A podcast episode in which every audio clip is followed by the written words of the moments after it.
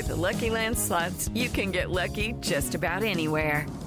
This is your captain speaking. Uh, we've got clear runway and the weather's fine, but we're just going to circle up here a while and uh, get lucky. No, no, nothing like that. It's just these cash prizes add up quick. So I suggest you sit back, keep your tray table upright, and start getting lucky. Play for free at LuckyLandSlots.com. Are you feeling lucky? No purchase necessary. Void where prohibited by law. 18 plus terms and conditions apply. See website for details. This episode contains stories of racial violence that some listeners may find disturbing. Listener discretion is advised. History That Doesn't Suck is a bi weekly podcast delivering a legit, seriously researched, hard hitting survey of American history through entertaining stories. If you'd like to support HTDS or enjoy some perks, like ad free early releases or patron exclusive mini episodes, please consider giving at patreon.com forward slash history that doesn't suck. Keep up with HTDS news, follow us on Facebook, Twitter, or Instagram.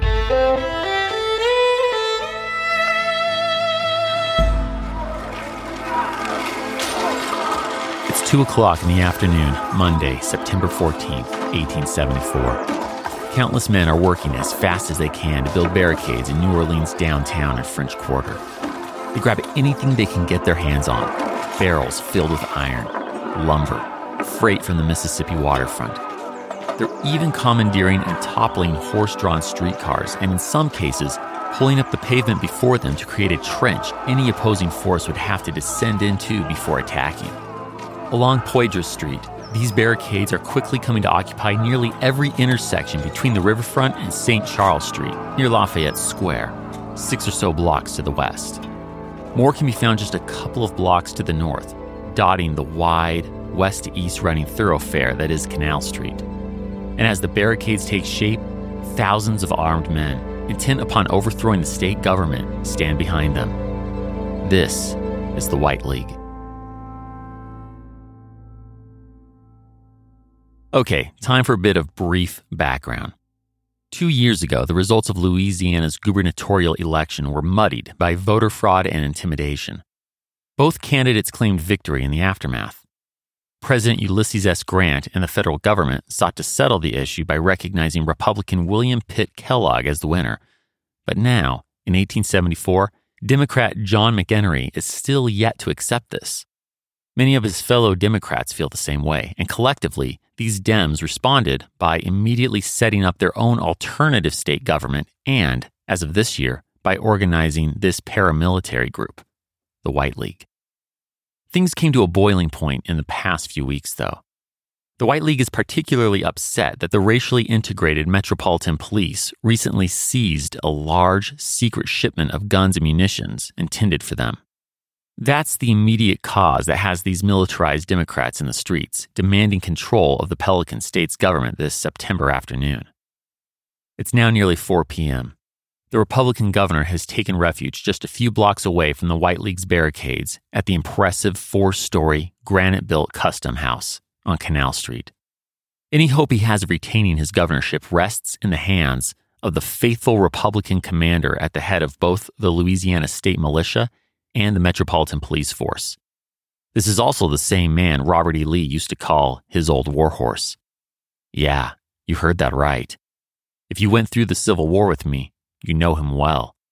I'm talking about the ex Confederate general turned radical Republican, General James Old Pete Longstreet. Now in his 50s with a receding hairline, a little extra weight, and a salt and peppered beard, Old Pete rides, likely down Chartres Street, toward the custom house in which the governor is hunkering down. As he does so, Old Pete Longstreet leads a force of black and white police officers, equipped with some light artillery and newer weapon capable of rapid fire, called the Gatling gun. Old Pete's men take positions just in front of the custom house on Canal Street. He's still hoping to defuse this thing. No blood has been shed yet, and the old warhorse sees no need for that to change. He rides along the street, calling to the barricaded White Leaguers Disperse and go home! They don't budge. The only answer he gets from the White League and spectating citizens are jeers. Meanwhile, Police Sergeant Taylor takes eight to ten of his men farther up the street, delivering the same message to the active participants and onlookers. They make it one block to the barricade at the intersection of Canal and Camp Streets before they get their answer. The warning shot rings out over the sound of the booing crowd. The sergeant and his men fall back.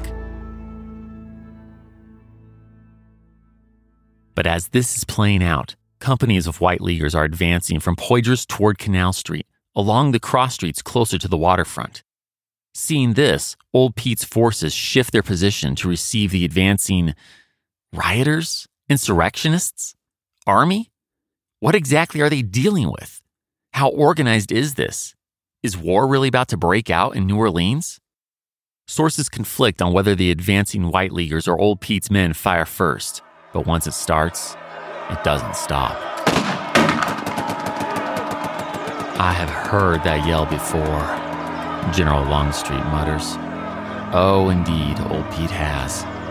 It's the same blood curdling, spine tingling scream that his Confederate soldiers once used to instill sheer terror in the hearts of blue clad Union soldiers during the Civil War.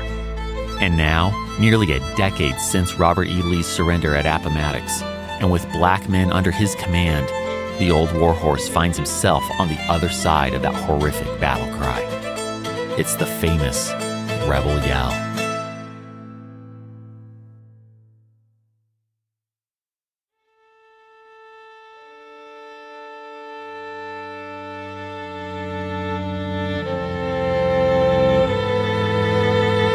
Welcome to History That Doesn't Suck. I'm your professor, Greg Jackson, and I'd like to tell you a story.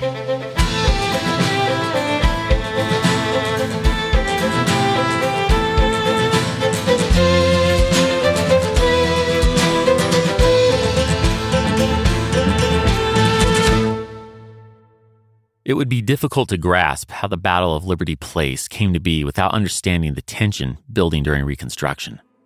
To be frank, Reconstruction is coming apart at the seams. Today, I'll show you that by focusing on two states Louisiana and Mississippi. Though keep in mind, the disputed elections and racial violence you'll hear about are commonplace in most southern states. After giving you a background of Reconstruction in Louisiana, I'll tell you about the deadliest events in this era the Colfax Massacre. Then we'll find out how the Battle of Liberty Place ends. From there, I'll take you to Mississippi, where white Democrats have a plan to keep any Republican from casting a ballot. And when state officials ask for federal help keeping the elections fair and safe, they won't get it. All of this violence and voter fraud carries over into the election of 1876. That disputed election will signal the end of Reconstruction. You won't find any happy endings here. I'm telling you straight up, this is a heavy episode. But these are stories that need to be told. So, with that, let's head back a few years and examine the Reconstruction era in Louisiana. Rewind. So, Reconstruction Louisiana. To say the power dynamics in the Bayou State experienced massive, violent fluctuations during these years is a gross understatement. And thanks to a number of Civil War episodes, as well as the past three episodes, you're probably already nodding and connecting a lot of those dots. But let's make this crystal clear. Here's a quick recap and a few more details on Louisiana's path to its turbulent 1872 election. Starting in 1862, Admiral David Farragut more or less puts an end to Louisiana's Confederate ambitions by capturing New Orleans. The next year, on December 8, 1863, the first experimental step in Reconstruction begins as President Lincoln's proclamation of amnesty and Reconstruction gives secessionists a way back to the Union, which is to have 10% of a given rebel state's 21 years and older white male population take a loyalty oath. The next year, 1864, Reconstructing Louisiana crafts a new constitution. It bans slavery, it doesn't give black men the vote. It also permits state laws that will only apply to black citizens, known as Black Codes. VP turned President Andrew Johnson doesn't push back on these efforts to relegate blacks to a form of second class citizenship. This, in turn, only emboldens those ex Confederates seeking to restore, in all but name, the old society and slave economy they knew before the war. Thus, when some black Americans living in the Big Easy push for civil rights, they're answered with violence, as you undoubtedly recall from the deadly 1866 New Orleans massacre that opened episode 73. All right, now thanks to episode 75, we know how U.S. Congress responds to the violence and black code laws trying to cement this two tiered citizenship system across the South. It steps in with the Reconstruction Acts of 1867. Along with Texas, Louisiana becomes part of the newly formed 5th Military District. If the Bayou State wants back into the Union, it'll have to hit restart on its Reconstruction process by ratifying the citizenship protecting 14th Amendment and holding a new constitutional convention with delegates elected by the state's white and black men. It does so in early 1868. 98 delegates, 49 white and 49 black, report to this convention. Their work produces a Louisiana state constitution with a Bill of Rights, ensuring that black men have the vote. It also takes the vote from unrepentant Confederate leaders. Those who held a military or political office in the CSA for a year or more, produced Confederate newspapers. Basically, anyone who played a significant leadership role shall not, quote, vote or hold office until he shall have relieved himself by voluntarily writing and signing a certificate setting forth that he acknowledges the late rebellion to have been morally and politically wrong, and that he regrets any aid and comfort he may have given it and he shall file the certificate in the office of the Secretary of State, and it shall be published in the official journal. Close quote. Okay, so the 1868 Constitution has significantly changed the state's eligible electorate.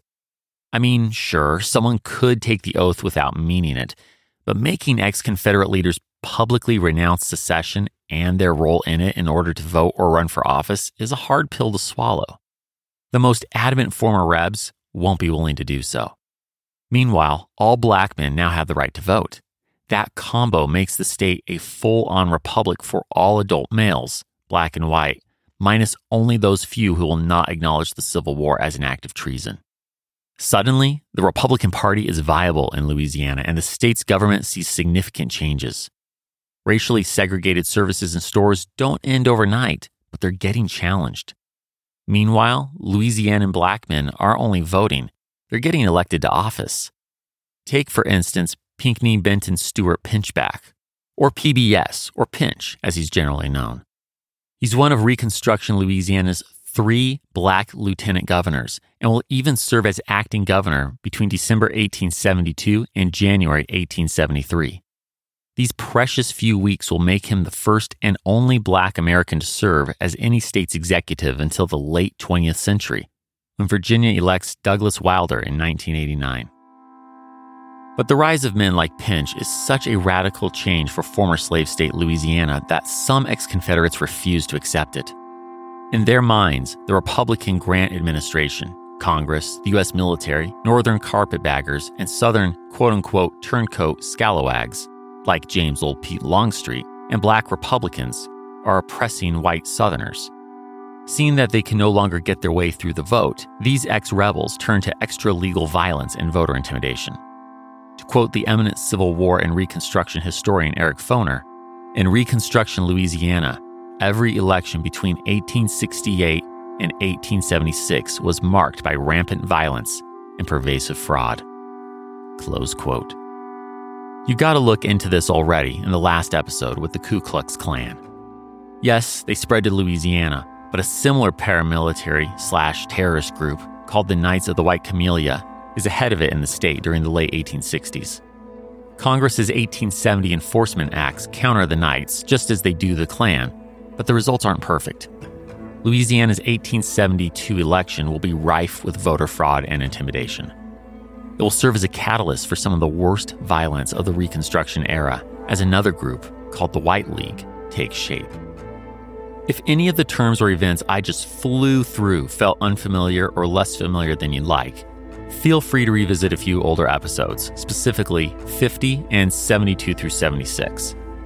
But I'm hoping you were more like the Karate Kid post Mr. Miyagi's wax on, wax off exercise, pleasantly surprised to realize just how much you've learned. And with that setup, our background on Louisiana's 1872 election is set. It's time to see the violence and murder this political contest unleashes. It's 1872, and the Republicans are split. citing the corruption currently playing out in Ulysses S. Grant's administration. The famous New York Tribune editor Horace Greeley is challenging Ulysses for the U.S. presidency. Ulysses is going to eat Horace's lunch, but the race nonetheless highlights a serious split in the Republican Party. On the one hand, we have the newspaper editors, liberal Republicans, who say they want to fight corruption and that Reconstruction is done, or at least it's time to stop enforcing it in the South. On the other, we have those Republicans loyal to Ulysses and the idea of continuing to push Reconstruction. This intra party conflict over Reconstruction is making odd bedfellows in Louisiana's gubernatorial conflict. The Republican candidate is William Pitt Kellogg. The dark yet thin haired and thick bearded Northern transplant, or carpetbagger, as Democrats call him, wants to keep enforcing Reconstruction.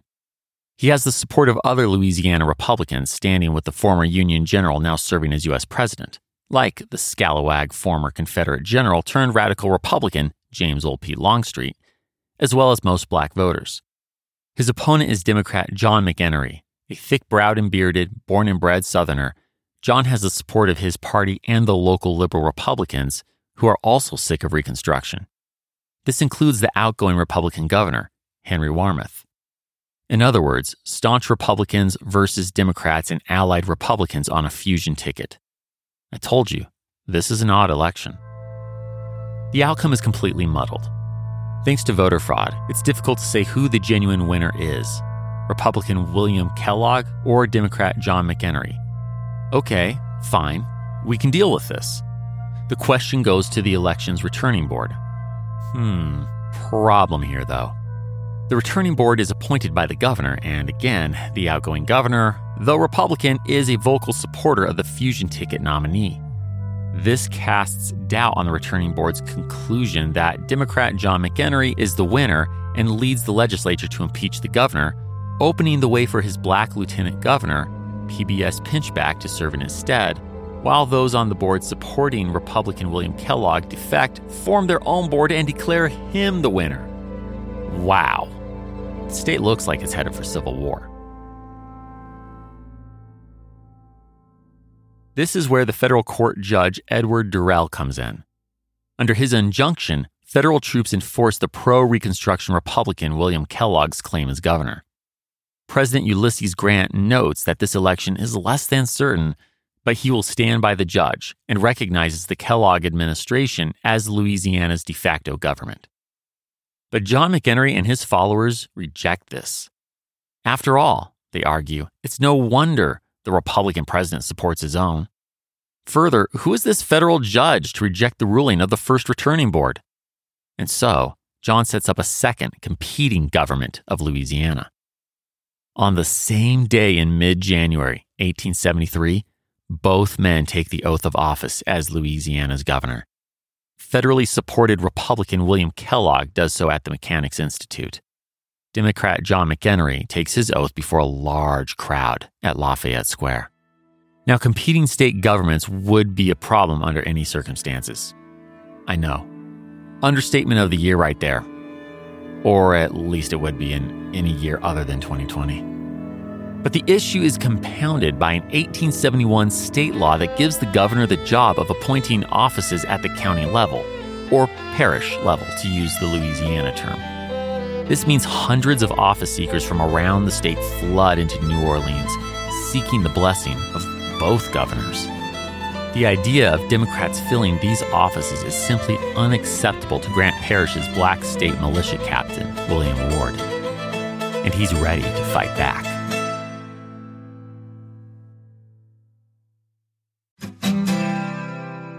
eBay Motors is here for the ride. Remember when you first saw the potential?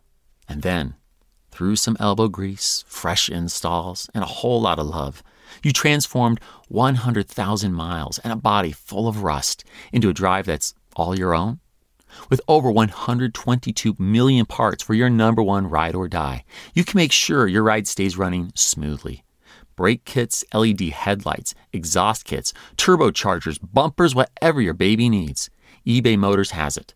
And with eBay Guaranteed Fit, it's guaranteed to fit your ride the first time, every time, or your money back. Plus, at these prices, oh, you're burning rubber, not cash. Keep your ride or die alive at ebaymotors.com. Eligible items only, exclusions apply. It's time for today's Lucky Land horoscope with Victoria Cash. Life's gotten mundane, so shake up the daily routine and be adventurous with a trip to Lucky Land. You know what they say. Your chance to win starts with a spin. So go to LuckyLandSlots.com to play over 100 social casino-style games for free for your chance to redeem some serious prizes. Get lucky today at LuckyLandSlots.com. Available to players in the U.S., excluding Washington and Michigan. No purchase necessary. VGW Group. Void where prohibited by law. 18 plus. Terms and conditions apply.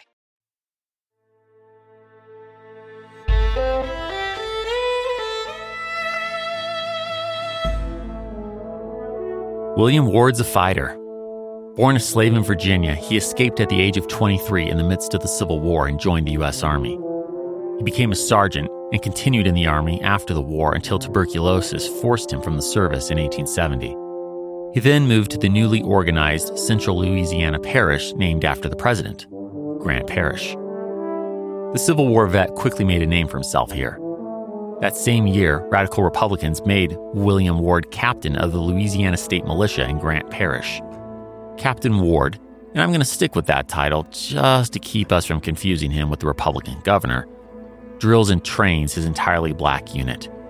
He doesn't hesitate to enforce the law either. Following the September 1871 murder of the radical Republican candidate for parish recorder, Delos White, Captain Ward has no problem putting a federal warrant to use by arresting eight of his suspected murderers. And when a local state judge tried to prevent a federal marshal from taking the men, Captain Ward and his men marched into the court with bayonets fixed to escort the prisoners to federal captivity. The judge began to push back. Damn the court! Captain Ward hollered at the judge. The militia then saw to it that the marshal got all of his prisoners on the New Orleans bound steamer. And soon, Captain Ward also gets elected to the state legislature. The Virginia veteran is doing all right for himself in the Pelican State. But Ward's also making plenty of enemies. Frankly, Democrats find this black military man who arrests white men and speaks back to judges stretching their authority terrifying. They begin to speak of Ward's quote unquote reign of terror. And with nearly equal numbers of Republicans and Democrats in the parish, that makes the prospect of two governors, each of which might appoint a sheriff and other local officials favorable to one party or the other, especially dangerous. Captain slash state representative Ward will leave nothing to chance. One night in March 1873, two months after both governors separately took the oath of office, Ward and his militia quietly move on Grant Parish's courthouse in the small town named for the president's first VP, Colfax. They break into the unoccupied courthouse and lay claim to it on behalf of Judge R.C. Register and Sheriff Daniel Shaw. Oof. Okay, so the Democrats' candidates for these same positions have been intermittently asserting their power over the courthouse. And sure, the Republicans who recognize the same governor as the federal government have a stronger claim to these offices. But this rash and characteristically Captain Ward move has unquestionably upped the ante in this very politically split parish. Under the leadership of a planter and alleged Ku Klux Klan leader, James Hadnot, Democrats start talking about how to take back the courthouse. Things only escalate from here. The two parties, political, military, take your pick, try to hold a peace conference on April 5th. It's off to a good start. Then a black messenger arrives with word that four days earlier, a mob of white men killed local black farmer Jesse McKinney. Jesse was a man utterly removed from politics. He wanted nothing more than to avoid trouble. But, reported the messenger, a gang of white men rode up to Jesse as he was working on his fence and, in the presence of his wife and six children, shot him in the head. They then mocked as his family desperately attempted to help their mortally wounded husband and father before feeding their horses with their murdered victims' supplies.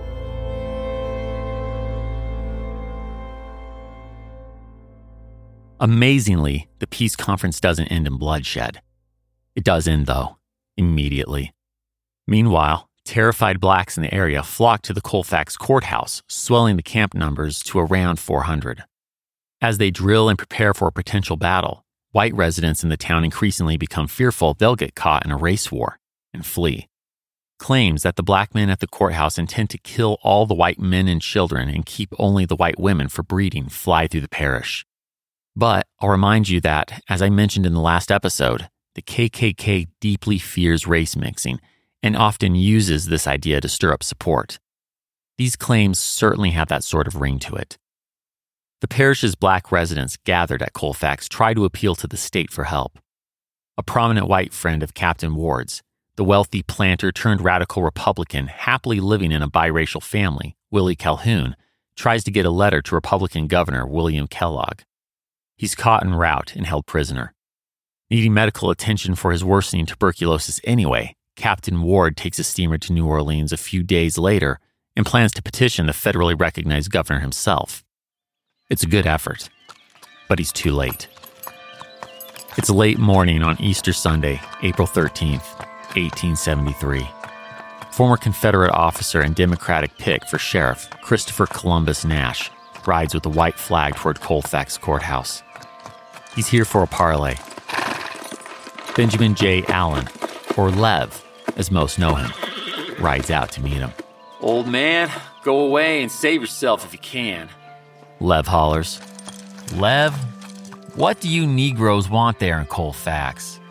What do you depend on doing in there? The self proclaimed sheriff asks.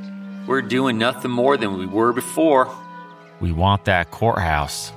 We sent an answer to Mr. Hadnot by Mr. Calhoun. Lev answers, referring to the note that the captured Willie Calhoun carried. Didn't you receive it? Mr. Hadnot doesn't command this company, Chris replies. They are at an impasse. This will be a fight. The Democratic claimant to sheriff tells Lev he'll give the women and children 30 minutes to clear out. Then, he and his posse of some 300 will attack. The Fusion Ticket slash Klan Army begins its siege by firing iron slugs with a cannon. One of these slices Adam Kimball's stomach right open. His intestines fall out on the courthouse floor as rifles crack at the courthouse. Entrenched black militia return fire briefly, then fall back. Some run to the river or the road, while others try to take cover in the courthouse. The Fusion Klan army makes short work of rounding up the black defenders. Then, at gunpoint, they force one black man to set the roof of the courthouse on fire as the last remaining black defenders take refuge in it. Unwilling to shoot one of their own, the courthouse's occupants are soon forced to flee the burning building. Roughly 50 black men are dead. The white paramilitary has suffered three deaths.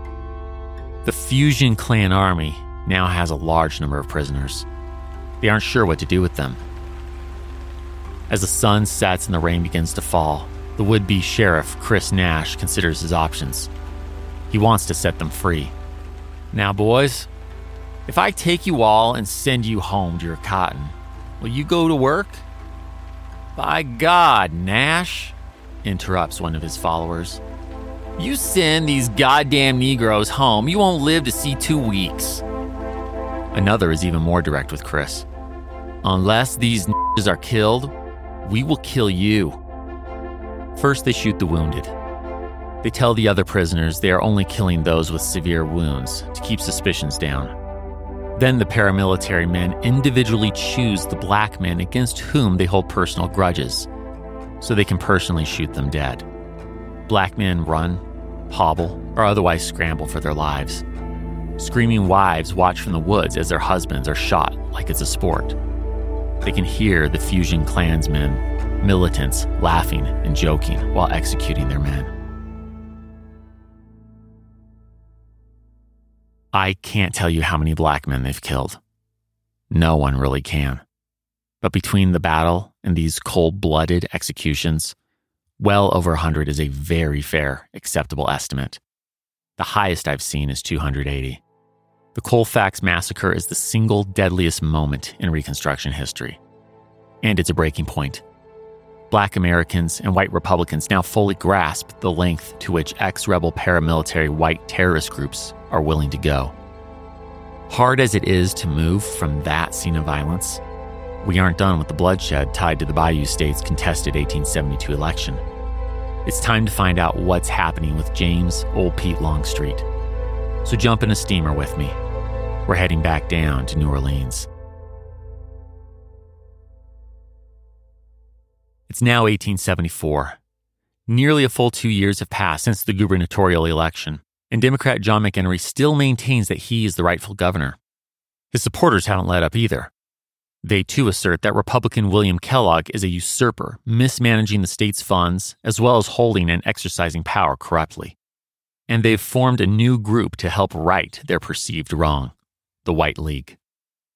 Growing out of Grant Parish, where the Colfax Massacre happened last year, the White League is, like the Knights of the White Camellia or the KKK, another paramilitary white supremacist outfit. Now, this is not how the White League represents itself. The Crescent City White League, which formally takes shape on July 1, 1874, proclaims in its constitution that, quote, the object of this club is to assist in restoring an honest and intelligent government to the state of Louisiana, to drive incompetent and corrupt men from office, close quote. But that's hard to square with the White League being suspected of carrying out a massacre on August 30th, 1874, in the northern Louisiana town of Coushatta that results in half a dozen Republican office holders and somewhere between 5 and 20 black citizens dead. Meanwhile, the Crescent City's White League is buying arms in bulk. Well, the Republican governor isn't dumb. He looks at these two things side by side, and, with the support of federal troops from President Ulysses S. Grant, declares martial law. You know, because he isn't interested in an armed insurrection. And on September 8th, so only a week after that last massacre, New Orleans police find a furniture wagon at the corner of Camp and Canal Streets, transporting 72 guns and all the ammo needed to keep those firing. The munitions are all taken as evidence against their White League affiliated owners, of planning an attack on the government. But that's nothing compared to what the racially integrated Metropolitan Police find a few days later when the city of Dallas steamer makes berth in New Orleans. Sources conflict on the word, but it has six cases labeled with either hardware or machinery. They aren't listed on the ship's manifest. Inside of them, more arms intended for the White League the embattled Republican governor, William Kellogg, has them seized. The White League calls this an unfair attack on their constitutional right to bear arms. The Bulletin newspaper writes on September 13th, quote, it is evident Superintendent Algernon Badger of the Metropolitan Police intends to seize every white man's gun and pistol while the Negroes openly parade theirs. Close quote. The paper is referring to black officers with guns. Feeling hemmed in, the White League wants to act. The same day as this article, Democratic claimant to the lieutenant governorship and acting governor, according to the White League, Davidson Penn and other White League leaders publish a call to all New Orleanians angered by the Republican governor, who has, quote, dared even to deny you the right so solemnly guaranteed by the very Constitution of the United States to keep and bear arms, close quote, to meet tomorrow at 12 noon by the large Henry Clay statue, located at this point in time where Royal turns into Charles Street as it intersects with Canal Street. If the meeting gets a crowd, then, and only then, Davidson figures, they'll attempt to move against the Republican administration. It's Monday morning, September 14th. Thousands have gathered well in advance of the announced time at the Henry Clay statue. By 1130, there are 5,000 men. Mr. R.H. Marr reads to the tightly packed throng. Whereas John McEnery was elected governor by a majority of nearly 10,000 over his opponent, William Pitt Kellogg. Whereas, by fraud and violence, these defeated candidates seized the executive chair. Whereas, by false and infamous representations of the motives of our people, he has received the promise of aid from the federal army. And whereas this mockery of a Republican government has even dared to deny that right, so solemnly guaranteed by the Constitution, that the right of the people to bear arms shall never be infringed, be it resolved that W.P. Kellogg is a mere usurper Therefore, we demand of William Pitt Kellogg his immediate abdication.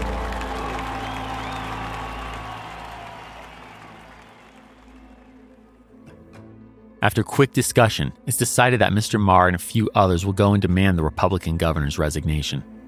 They report back to the crowd at the Henry Clay statue by 1 p.m. with word that the governor will not acquiesce. Mr. Marr asks what they should do. Hang Kellogg! We'll fight!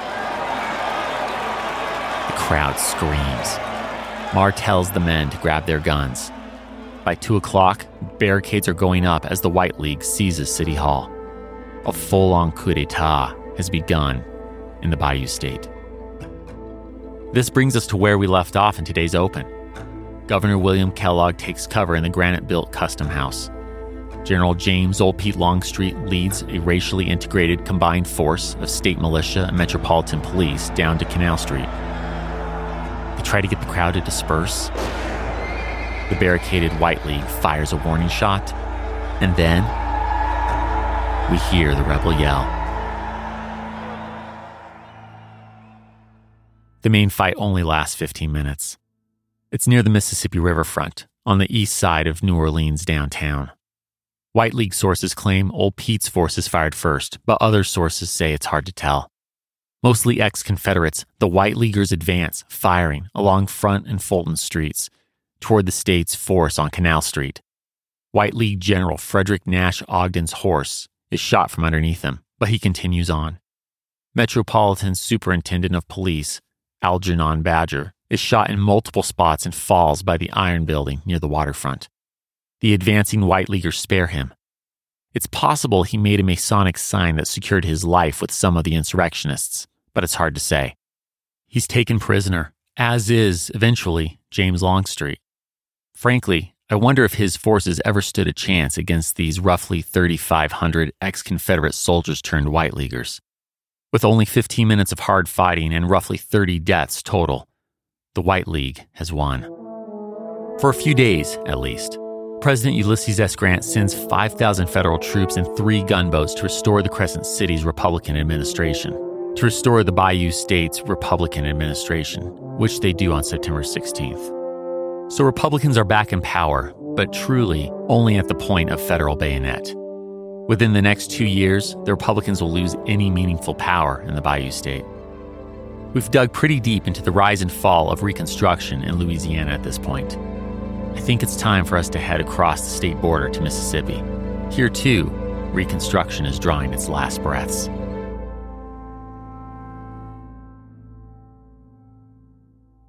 Many Mississippians hear about violence in Louisiana, and they are sympathetic to the desires of their white neighbors. White Democratic Mississippians want to fight back against federal policies, keep black Americans under their thumbs, and restore what they call, quote unquote, home rule. As the Magnolia State Governor, Adelbert Ames, explains, quote, The South cares for no other question. Everything gives way to it.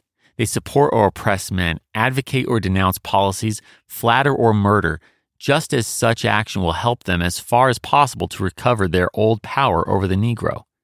Close quote. Damn, that is a harsh, unflinching conclusion, Albert.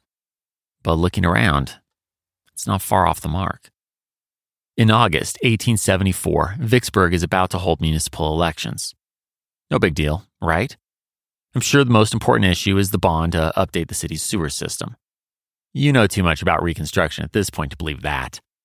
No, white Vicksburg residents have been worried for a while about the large number of black Republicans moving to their state. Democrats fear that their state is becoming, quote, a receptacle of the colored men generally in the South, and that they would resort to that state as their home. Close quote. This phenomenon would, quote unquote, republicanize the whole state. A few white residents decide to take action to prevent that from happening in the Vicksburg elections. They form their own White League and patrol the streets in armed gangs on election day. The intimidation tactic succeeds in keeping many black and white Republicans from casting a ballot. Unsurprisingly, Democrats sweep the city elections. But these guys are just getting warmed up. See, black sheriff of Warren County, Peter Crosby, wasn't up for reelection this year. Nonetheless, many white Vicksburgians want to oust him from office. In November, a local paper writes an article that accuses Sheriff Pete of fraud and abuse of power. That puts several White League clubs into action.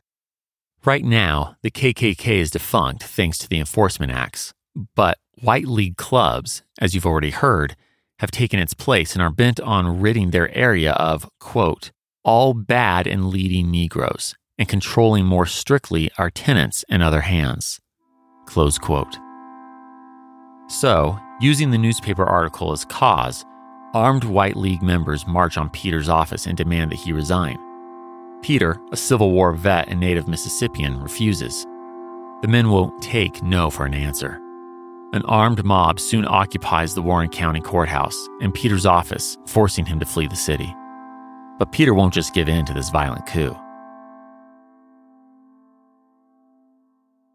He goes to Jackson and asks Governor Adelbert Ames for help. Now, here's where things get murky. Adelbert doesn't have much by way of state militia to help restore Peter to his rightful office. So he advises Peter to get a group of armed black men together and march on the courthouse. That probably happened. Some of Albert's political enemies claim that he then tells the overthrown sheriff, I and other white men have faced the bullets to free the colored people, and now, if they are not willing to fight to maintain that freedom, they are unworthy of it but most historians agree that Adelbert never uttered such unsympathetic words. In either case, Peter is basically on his own to take back his office. So he gathers a few hundred black men from the countryside. Peter prints a leaflet that reads, Let us, with united strength, oppose this common enemy who, by all the base subterfuges of political tricksters, are trying to ruin the prospects and tarnish the reputation of every Republican, colored or white. Many respond to this call, armed with whatever they have on hand. On December 7th, the poorly armed motley group marches west to Vicksburg.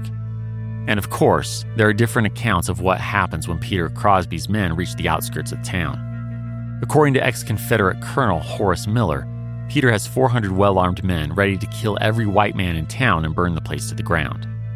Horace has only about 100 brave souls willing to defend themselves. Witnesses on Peter's side claim that he has 125 or so men, most without guns, wanting to help Peter take back his office. Peter's force and the Vicksburg defenders meet near the Pemberton Monument, the place where General John C. Pemberton surrendered Vicksburg to General Ulysses Grant back in 1863. Some accounts claim that white Union veteran Andrew Owen, who's here with Peter, parleys with Horace. Others say that Horace captures Peter and forces the black man to talk. The results of the conversation seem to be about the same. The black forces agree to peacefully retreat. But that's not what happens. According to a later investigation of this event, the Vicksburg forces fire on, quote, unresisting and retreating men who, in good faith, were carrying out the agreement to depart. It was a simple massacre, an utterly disgraceful to all engaged in it. Close quote. At least seven of Peter's supporters are killed immediately. Many more are chased down and shot in the woods and fields that surround the area. The congressional investigation puts the total death at 29. But the violence around Vicksburg continues. The White League harasses and kills blacks, murdering as many as 300 people across the next few weeks. Governor Adelbert requests federal help to get the bloody situation in Vicksburg back under control. President Ulysses Grant complies, on December 21st, the president issues a proclamation which states, quote, the disorderly and turbulent persons must disperse and retire peaceably within five days. Close quote. Ulysses backs up this statement with federal troops to restore peace. The troops also helped Peter Crosby peacefully reclaim his office on January 18, 1875. After the Vicksburg melee, some Mississippians who are looking to restore rather than reconstruct their state decide to take a less violent, though still not subtle, approach. A few leading Democrats come up with the Mississippi Plan as a way to achieve, quote, a white man's party to rule a white man's country. Close quote. James Z. George and Ethelbert Barksdale, the two leading authors of this plot, figure out a way to intimidate black and white Republicans into submitting to white Democratic rule in a way that won't arouse the attention or indignation of Northern civil rights advocates or politicians. This plan calls for several simple ideas which can be carried out on a local level. For example, Democrats put on quote unquote rifle club parades of armed white men, throughout the countryside in the days leading up to elections. They also encourage every white man to intimidate, bribe, or otherwise disenfranchise at least one black man. These tactics could demoralize entire groups of black voters and keep them from the polls. And there are definitely more sinister parts of the plan. South Carolina copies the Mississippi plan, and one of their tenets specifically states, quote, Never threaten a man individually if he deserves to be threatened. The necessities of the times require that he should die. A dead radical is very harmless. A threatened radical is very often troublesome, sometimes dangerous, always vindictive. Close quote. Damn. The Mississippi Plan plays out exactly as its original strategists intend. As the fall elections of 1875 approach, Mississippi Governor Adelbert can see that he's going to need federal aid to carry out fair and peaceful elections. But Attorney General Edwards Pierrepont refuses. He knows the North won't support sending troops into the South. Again. In September, Edwards explains to Adelbert I suggest that you take all lawful means and all needed measures to preserve the peace by the forces in your own state, and let the country see that the citizens of Mississippi have the courage and manhood to fight for the rights. But Edwards doesn't know how determined many white Democrats in Mississippi are to restore home rule. The election numbers of 1875 prove the effectiveness of their plan. In counties which had shown a majority of black Republican votes just one or two years earlier, Democratic ballots now outnumber Republicans by a large margin. The worst case is in Yazoo County. In 1873, there were 2,500 Republican votes and 411 Democratic. In 1875, those numbers have flipped to over 4,000 Democratic votes and only seven Republican. Oh, and side note, there's more ballots than people who actually live in the county.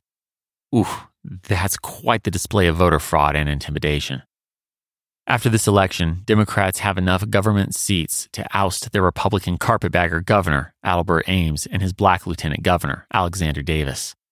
Mississippi legislators impeach Alexander on trumped up charges in January 1876, then force Albert to resign.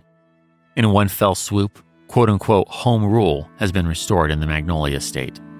Through intimidation, fraud, and show of force, white Democrats have succeeded in ending Reconstruction in Mississippi. Other states take notice of the brutally effective Mississippi Plan. As I mentioned a minute ago, South Carolina follows suit and, in 1876, goes so far as to write out a 33 point plan to wipe out any Republican votes from Charleston to Spartanburg. This plan, as well as violent, deadly riots in Hamburg, Ellenton, and other places, will give white Democratic South Carolinians a majority of the vote in their 1876 elections. Want to learn how you can make smarter decisions with your money? Well, I've got the podcast for you. I'm Sean Pyles, and I host NerdWallet's Smart Money Podcast. On our show, we help listeners like you make the most of your finances. I sit down with NerdWallet's team of nerds, personal finance experts in credit cards, banking, investing, and more. We answer your real-world money questions and break down the latest personal finance news. The Nerds will give you the clarity you need by cutting through the clutter and misinformation in today's world of personal finance. We don't promote get rich quick schemes or hype unrealistic side hustles. Instead, we offer practical knowledge that you can apply in your everyday life. You'll learn about strategies to help you build your wealth, invest wisely, shop for financial products, and plan for major life events. And you'll walk away with the confidence you need to ensure that your money is always working as hard as you are. So turn to the nerds to answer your real world money questions and get insights that can help you make the smartest financial decisions for your life. Listen to NerdWallet's Smart Money Podcast wherever you get your podcasts.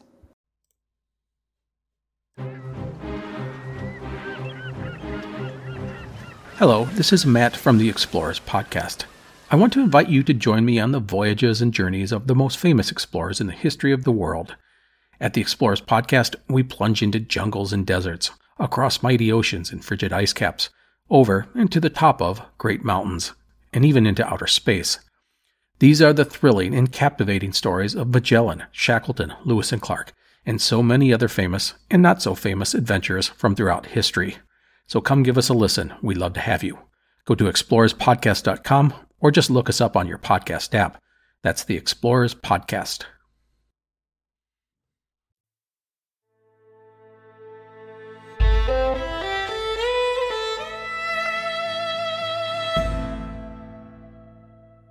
Many black Southerners fight back against this home rule, and many more just leave their homes and head west to seek opportunities for themselves. There are so many blacks leaving at this time, they become known as exodusters. Thousands of black families across the 1870s pack what little they have and move away from the violence and terror that has become so commonplace in the South. One Louisianan former slave and Civil War vet, Henry Adams, puts together a report of the crimes and threats made against blacks in his home state. He sends the report to the Justice Department in Washington, D.C. In the document, Henry states that he and many other black families have made up their minds, quote, to go anywhere on God's earth. We didn't care where. We said we was going if we had to run away and go into the woods. Close quote. Some white Southern Democrats notice the massive exodus of blacks. They've had to be blind not to, really. But they come to the wrong conclusion about its cause. A few Democratic leaders believe that this is a plot to strengthen the Republican vote in places like Kansas, or maybe to lower the population in the southern states and decrease their sway in Washington. But Frederick Douglass, along with most Northerners, can see that the real cause is the restoration of home rule and its attendant intimidation and violence. He sarcastically writes that black Republican Southerners have just decided to implement their own, quote unquote, Mississippi Plan. Another newspaper editor harshly criticizes the myopic view of many white Southerners regarding the Exodusters. Quote, the Southern white man is inconsolably fixed in the belief that the Negro is incapable of any such thing as an independent, self assertive movement. Close quote.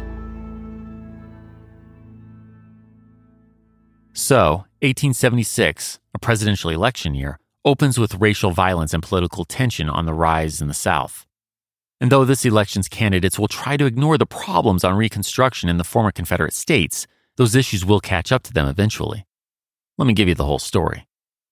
As you know, President Ulysses Grant wants a third term in the White House about as much as your mom wants your band to keep practicing in her garage. In other words, not at all. So the Republican Party nominates a rising star, Ohio Governor Rutherford B. Hayes. Bearded Rutherford fought in the Civil War and has pretty moderate political views. Both of these things make the 50 something gray man attractive to Republican Party bigwigs and voters alike. Rutherford's running against Democrat Samuel Tilden. Clean shaven Sam did not serve in the Civil War. Instead, Sam made a name for himself politically during and after the war by cleaning up corruption in his home state of New York, and in 1876, he's governor of the Empire State. Reconstruction issues don't factor into the campaign much. In fact, both Democrats and Republicans in the North are growing weary of Reconstruction. They're tired of quelling the racial violence in the South. Like you just heard when Republican Attorney General Edwards Pierrepont refused to help the Mississippi governor hold fair elections. Rutherford sees this hands off approach as a good thing. He tells a Southern friend, quote, The let alone policy seems now to be the true course. At any rate, nothing but goodwill now exists towards you. Close quote. The presidential campaign stays focused on economic issues. Until election night, when a Civil War amputee hanging out in the Republican Party national headquarters kicks a hornet's nest in three key Southern states on November 7, 1876, Republican campaigner Dan Sickles heads to his party's national headquarters in the Fifth Avenue Hotel in NYC. Dan, who lost a leg in the Civil War, has a checkered past, to put it mildly. Before the war, Dan actually shot and killed his wife's lover, and then he successfully used the temporary insanity defense in court. But Dan's tried to put that behind him. He just wants to see if Rutherford has won the election or not.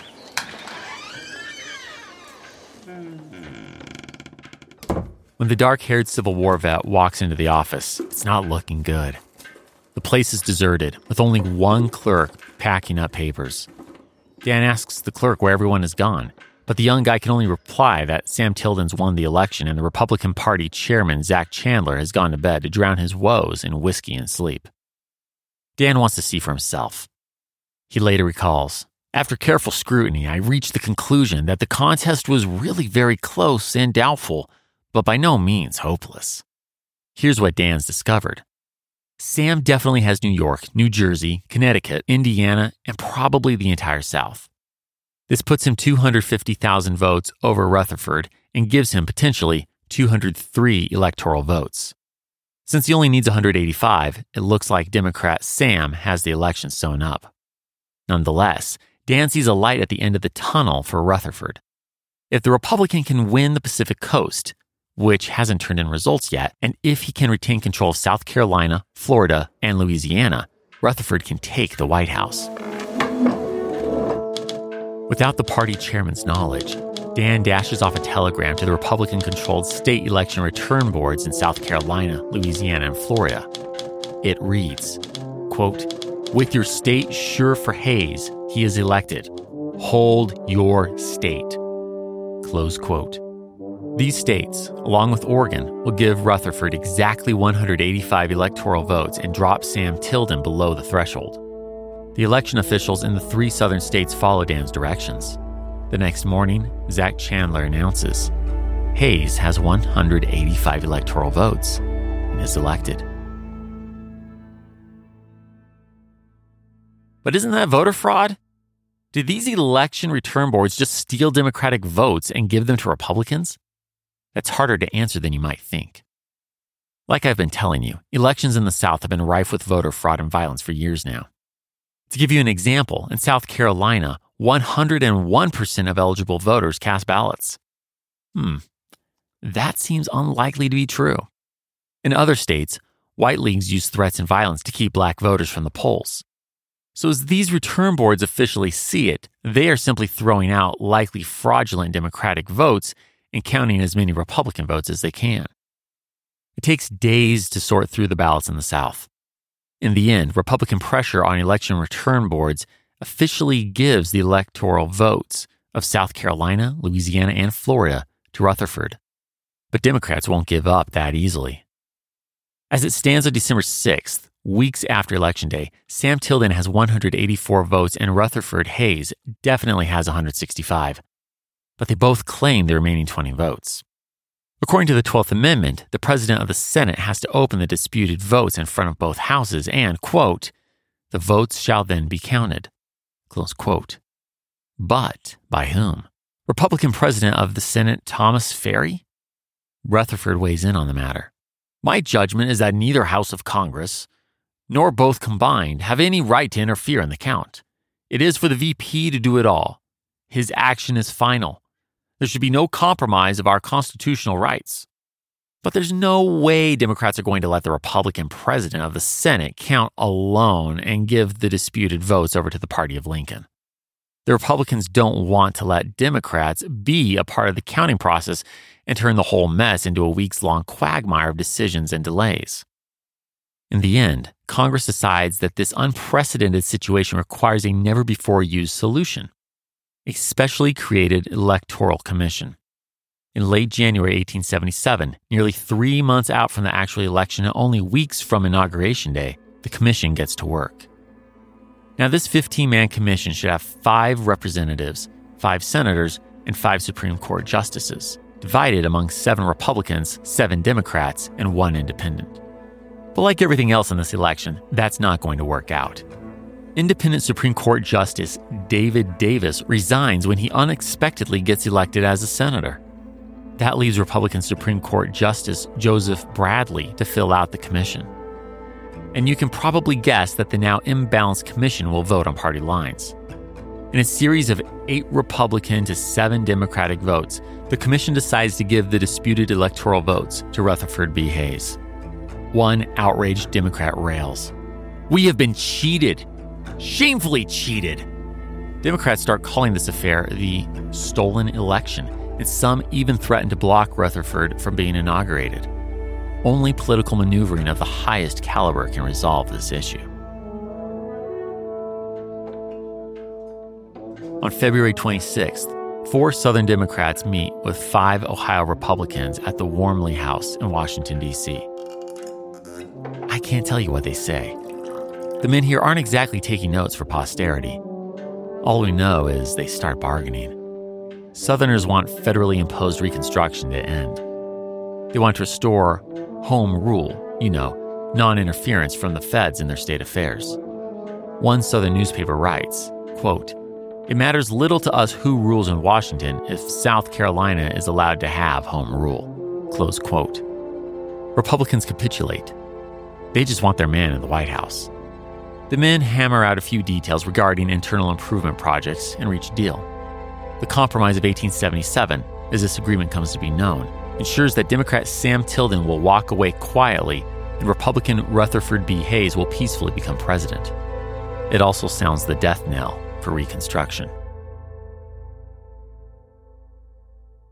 The election of 1876 may have one winner, but it has two losers Reconstruction and the black Americans its policies are designed to aid and protect. For this reason, many historians mark Rutherford Hayes' inauguration as the end of Reconstruction. And that date makes for a nice, clean answer to your monthly trivia night. But it's not the whole picture. Like I said, Reconstruction has been on the outs for a while, and it will take a long time to die out completely. After all, the progressive laws and amendments that have been put on the books since the end of the Civil War have a lot of strength. Let me remind you of a few of them. The 14th Amendment made all African Americans citizens of the U.S., in effect reversing the Dred Scott decision. The 15th Amendment gave all men, no matter their race or previous enslavement, the right to vote. The Enforcement Acts and the KKK Act gave the federal government power to prosecute people who violate these rights. And the Civil Rights Act of 1875 prohibited racial discrimination in many public places. On top of these federal laws, many southern states adopted very progressive constitutions that ensured blacks equal treatment under the law. But by 1877, there are already cracks showing up in this foundation. For instance, Elizabeth Cady Stanton, one of the leading women's suffrage activists, doesn't like the 15th Amendment because it leaves out women. When the amendment passed back in 1870, it created a break in the civil rights movements of black rights and women's rights that had been working together. Elizabeth shows her dark side, using racist language to express her anger at having all men receive the vote while women are left out in the cold. She writes, quote, Think of Patrick and Sambo and Hans and Yung Tung, who do not know the difference between a monarchy and a republic, who never read the Declaration of Independence, making laws for Lydia Maria Child, Lucretia Mott, or Fanny Kemble. Close quote. The amendments get attacked from within the government as well. Supreme Court decisions narrowly interpret the language of the 14th and 15th Amendments and limit the power of these progressive laws. In 1876, the High Court heard U.S. v. Cruikshank. This case came out of the brutal Colfax massacre. Only three of the participants in that murder spree were convicted of violating the Enforcement Act of 1870, but they appealed the decision. The Supreme Court overturned their convictions and then went on to rule that the 14th and 15th Amendments gives the federal government authority over states that violate black civil rights, not individual people. In one fell swoop, this ruling kills the Enforcement Act and takes the teeth out of the 14th Amendment. It's a devastating blow to Reconstruction. In 1883, the Supreme Court will hand down five more decisions that dismantle the Civil Rights Act of 1875. Sticking with the Compromise of 1877, neither of the other two federal branches will fight these rulings. And President Rutherford Hayes will slowly pull federal troops out of southern states, starting with South Carolina and Florida. This retreat from Reconstruction will open the door for Southern states to write laws and even redo their constitutions to effectively disenfranchise black voters and many poor white voters as well. These court rulings and law changes usher in the era of Jim Crow that will grip the South for decades. It's truly a heart wrenching, regressive end to an era that began with so much hope and promise. But as historian Eric Foner states, quote, Reconstruction was a revolution that went backward. Close quote. In fact, some historians argue that Reconstruction was a revolution that was forced backward by white supremacist violence. James Hogue writes, quote, Reconstruction as a revolutionary process was not so much unfinished, like, for example, a house that never got a roof or a chimney, as it was destroyed, more like a house, or perhaps even more appropriately, a church, that was burned to the ground and whose inhabitants were massacred, exiled, or terrorized into submission. Close quote. In the face of the overtly criminal actions which disenfranchise and oppress black Americans, Northern Republican voters and congressmen turn away from Reconstruction across the 1870s. It marks, as Eric Foner claims, quote, a decisive retreat from the idea, born during the Civil War, of a powerful national state protecting the fundamental rights of American citizens. Close quote. In this case, black American citizens. Americans watching the dying Reconstruction era can see what it means for black Americans in the South and across much of the country. The newspaper The Nation reports, quote, "The Negro will disappear from the field of national politics. Henceforth, the nation, as a nation, will have nothing more to do with him." Close quote. This dire prophecy comes from a desire to let go of Reconstruction and get on with, as the article puts it, quote unquote, legitimate politics. But black Americans will not let themselves disappear. The years after Reconstruction ends, the Jim Crow years, are marked by the efforts of African Americans forcefully fighting for their rights and loudly voicing their discontent. But, as this is our final episode on Reconstruction, those are a story for another day. History That Doesn't Suck is created and hosted by me, Greg Jackson. Researching and writing by Greg Jackson and CL Salazar. Production by Airship. Audio editing by Molly Bach. Sound design by Derek Behrens. Theme music composed by Greg Jackson. Arrangement and additional composition by Lindsey Graham of Airship. For bibliography of all primary and secondary sources consulted in writing this episode, visit htdspodcast.com. HTDS is supported by fans at patreon.com forward slash history that doesn't suck. CL and I are beyond grateful to you kind souls providing funding to help us keep going. Thank you. And a special thanks to our patrons, whose monthly gift puts them at producer status. Zach Ashton, Will Caldwell, Christopher Cottle, Jason Karstens, John Frugal Dougal, Keith Downer, Bob Drazovich, Duke Dukelis, Michael and Rachel Ercolini, Drew Hill, Andrew Fortunati, Brandon Halleck, Bryce Hancock, Brad Herman, Dex Jones, John Leach, Chris Mendoza, Jeffrey Moots, Sean Reagan, David Sharp, Brandon Shaw, Scott Slaymaker, PJ Walker, Megan Ward, and Doug Woodall. Join me in two weeks where I'd like to tell you a story. Hey guys, it is Ryan. I'm not sure if you know this about me, but I'm a bit of a fun fanatic when I can. I like to work, but I like fun too. It's a thing. And now the truth is out there. I can tell you about my favorite place to have fun Chumba Casino. They have hundreds of social casino style games to choose from, with new games released each week. You can play for free anytime, anywhere. And each day brings a new chance to collect daily bonuses. So join me in the fun. Sign up now at chumbacasino.com. No purchase necessary. VGW Group. Void were prohibited by law. See terms and conditions. 18 plus. Hello, everyone. My name is Wesley Livesey from the History of the Second World War podcast. Join me on a journey through the most destructive conflict in human history. A journey that will take us not just through the famous campaigns and cataclysmic battles, but also to the lesser well known corners of the war that touched millions all over the world, as we try and answer not just the questions of what and where, but how and why. You can find History of the Second World War on all major podcast platforms or at historyofthesecondworldwar.com.